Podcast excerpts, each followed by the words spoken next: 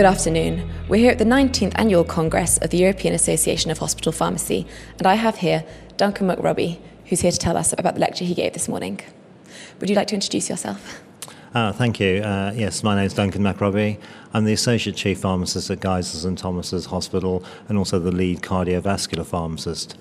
The talk I gave the, this morning was entitled The Drugs Don't Work If the Patients Don't Take Them and the subtitle of that is How We Can Improve Patients' Adherence.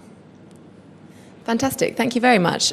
Duncan is now going to talk us through some of the key slides that he gave this morning at his lecture. Clearly, non adherence to medicines is a huge problem uh, medicines can't be effective if patients don't use them, and we need to undertake double blind placebo controlled trials to ensure that the effectiveness of medicines is not based upon any placebo effect that patients may gain from the, the medication. There's a varying estimates of the size of the problem, but most commentators agree that anywhere between a third and a half of medicines for long term conditions are not used as recommended between a fifth and a third of patients don't adhere to medication uh, regimens that are curative or relieve symptoms. And about a third of patients will fail to follow regimens that are designed to prevent health problems. Clearly, poor adherence has significant consequences to the clinical outcomes for patients.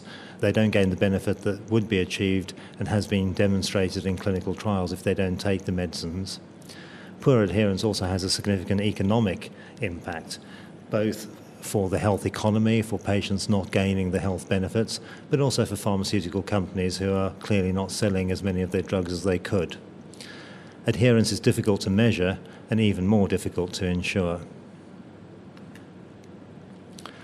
There's a number of key studies that have demonstrated the, the drop off rate in terms of adherence key Canadian study looking at hypertension in patients showed that after four years, the length of the study, only about 40% of patients were still taking the antihypertensive medicine.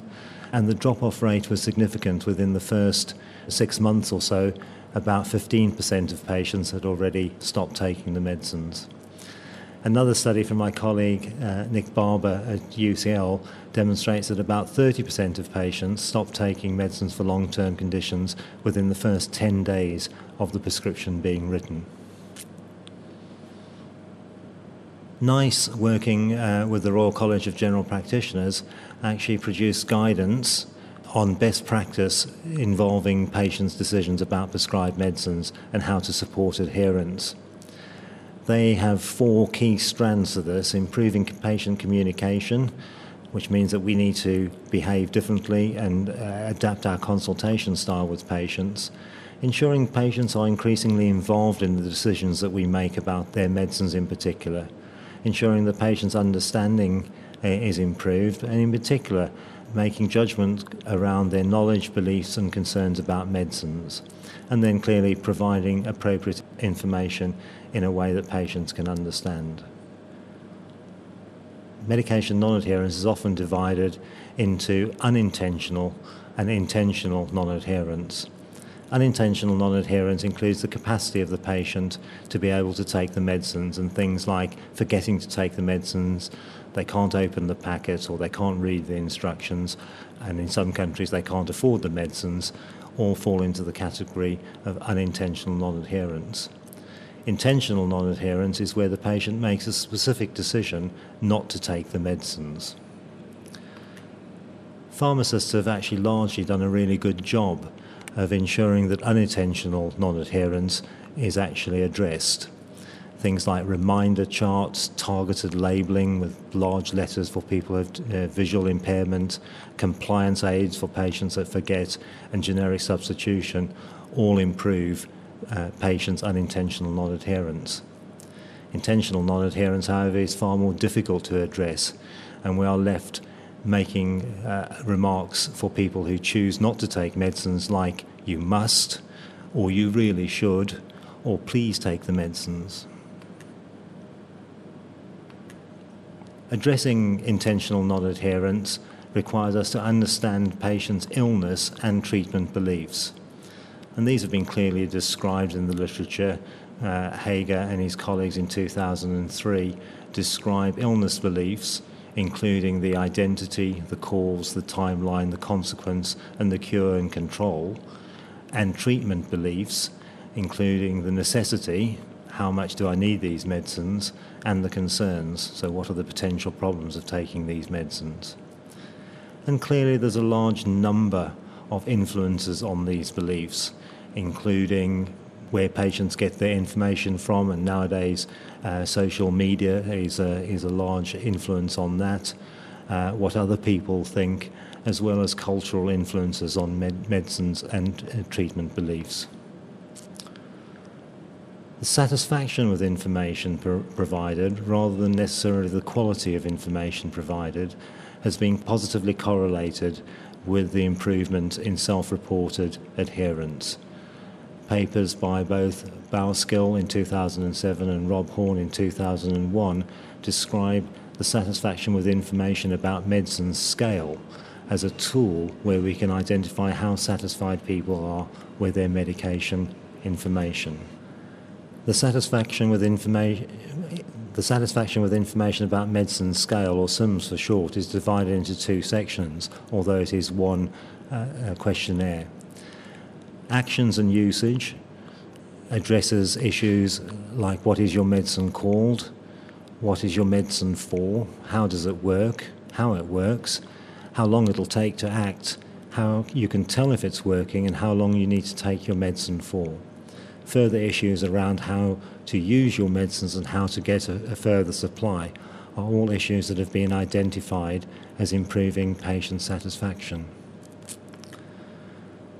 Potential problems associated with medicines are addressed in the second part of the SIMS, and they include concerns that patients may have about medicines, like whether the medicine has any side effects, what are the risks of getting side effects, what should you do if you get a side effect, whether you can drink alcohol while taking the medicine, whether it interacts with any of the other medicines the patient might be taking about, whether the medication will make the patient feel drowsy or affect their sex life, and what you should do if they forget to take a dose.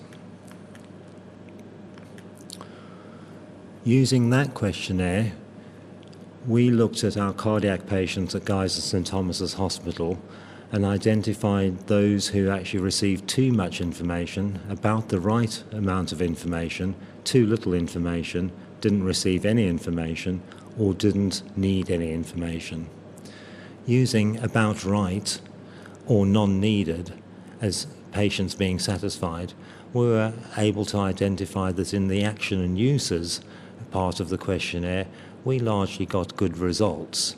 However, using the same questionnaire and looking at the potential problems, we were able to identify that a significant proportion of patients either got too little information or didn't get any information when they required some around issues like whether the patient had any side effects and the risk of getting side effects. So rather than to spend more time giving people information, we took a fairly innovative approach, uh, which was about empowering patients to ask questions about their medicines. We did this by the introduction of a questionnaire which described the sort of questions patients may have asked in the past and making it okay for patients to ask questions. We also ensured that information provided to patients was targeted to those specific needs for individual patients rather than telling them what we thought they needed to know. As part of the questionnaire, there was also signposting to other information sources on the internet or a, a, telephone hotline that they could call if they had any specific questions about their medicines. Using the introduction of that information leaflet and then retesting, we were able to show an improvement in the patient satisfaction, both in terms of the actions and uses, but specifically and probably more importantly, in addressing patients' concerns about the problems that might arise. Moving on to the new oral anticoagulants, the published data so far demonstrates that anywhere between a fifth and a quarter of patients drop out of the clinical trials. There's limited evidence as to why they drop out of the clinical trials. A small number of patients will have died during the trial, uh, but these numbers are relatively small. Using the Satisfaction with Information questionnaire, we conducted a survey in the UK uh, comparing the satisfaction that patients have with the information they receive about new oral anticoagulants, low molecular weight heparins, and warfarin. From our data collected in this multi site survey, we demonstrated that the actions and uses scores for all of the anticoagulants seem to be very similar.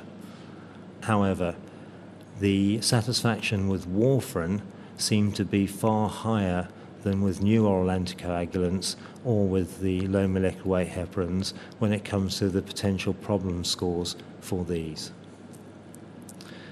We are yet to reconduct that study to see whether the uh, questionnaire that we showed with cardiac patients will show the same improvement in this group. In terms of uh, consultation for the new oral anticoagulants, there's obvious concern that the lack of monitoring will mean that the reinforcement of adherence that currently occurs with warfarin through anticoagulation uh, clinics and INR monitoring is no longer there.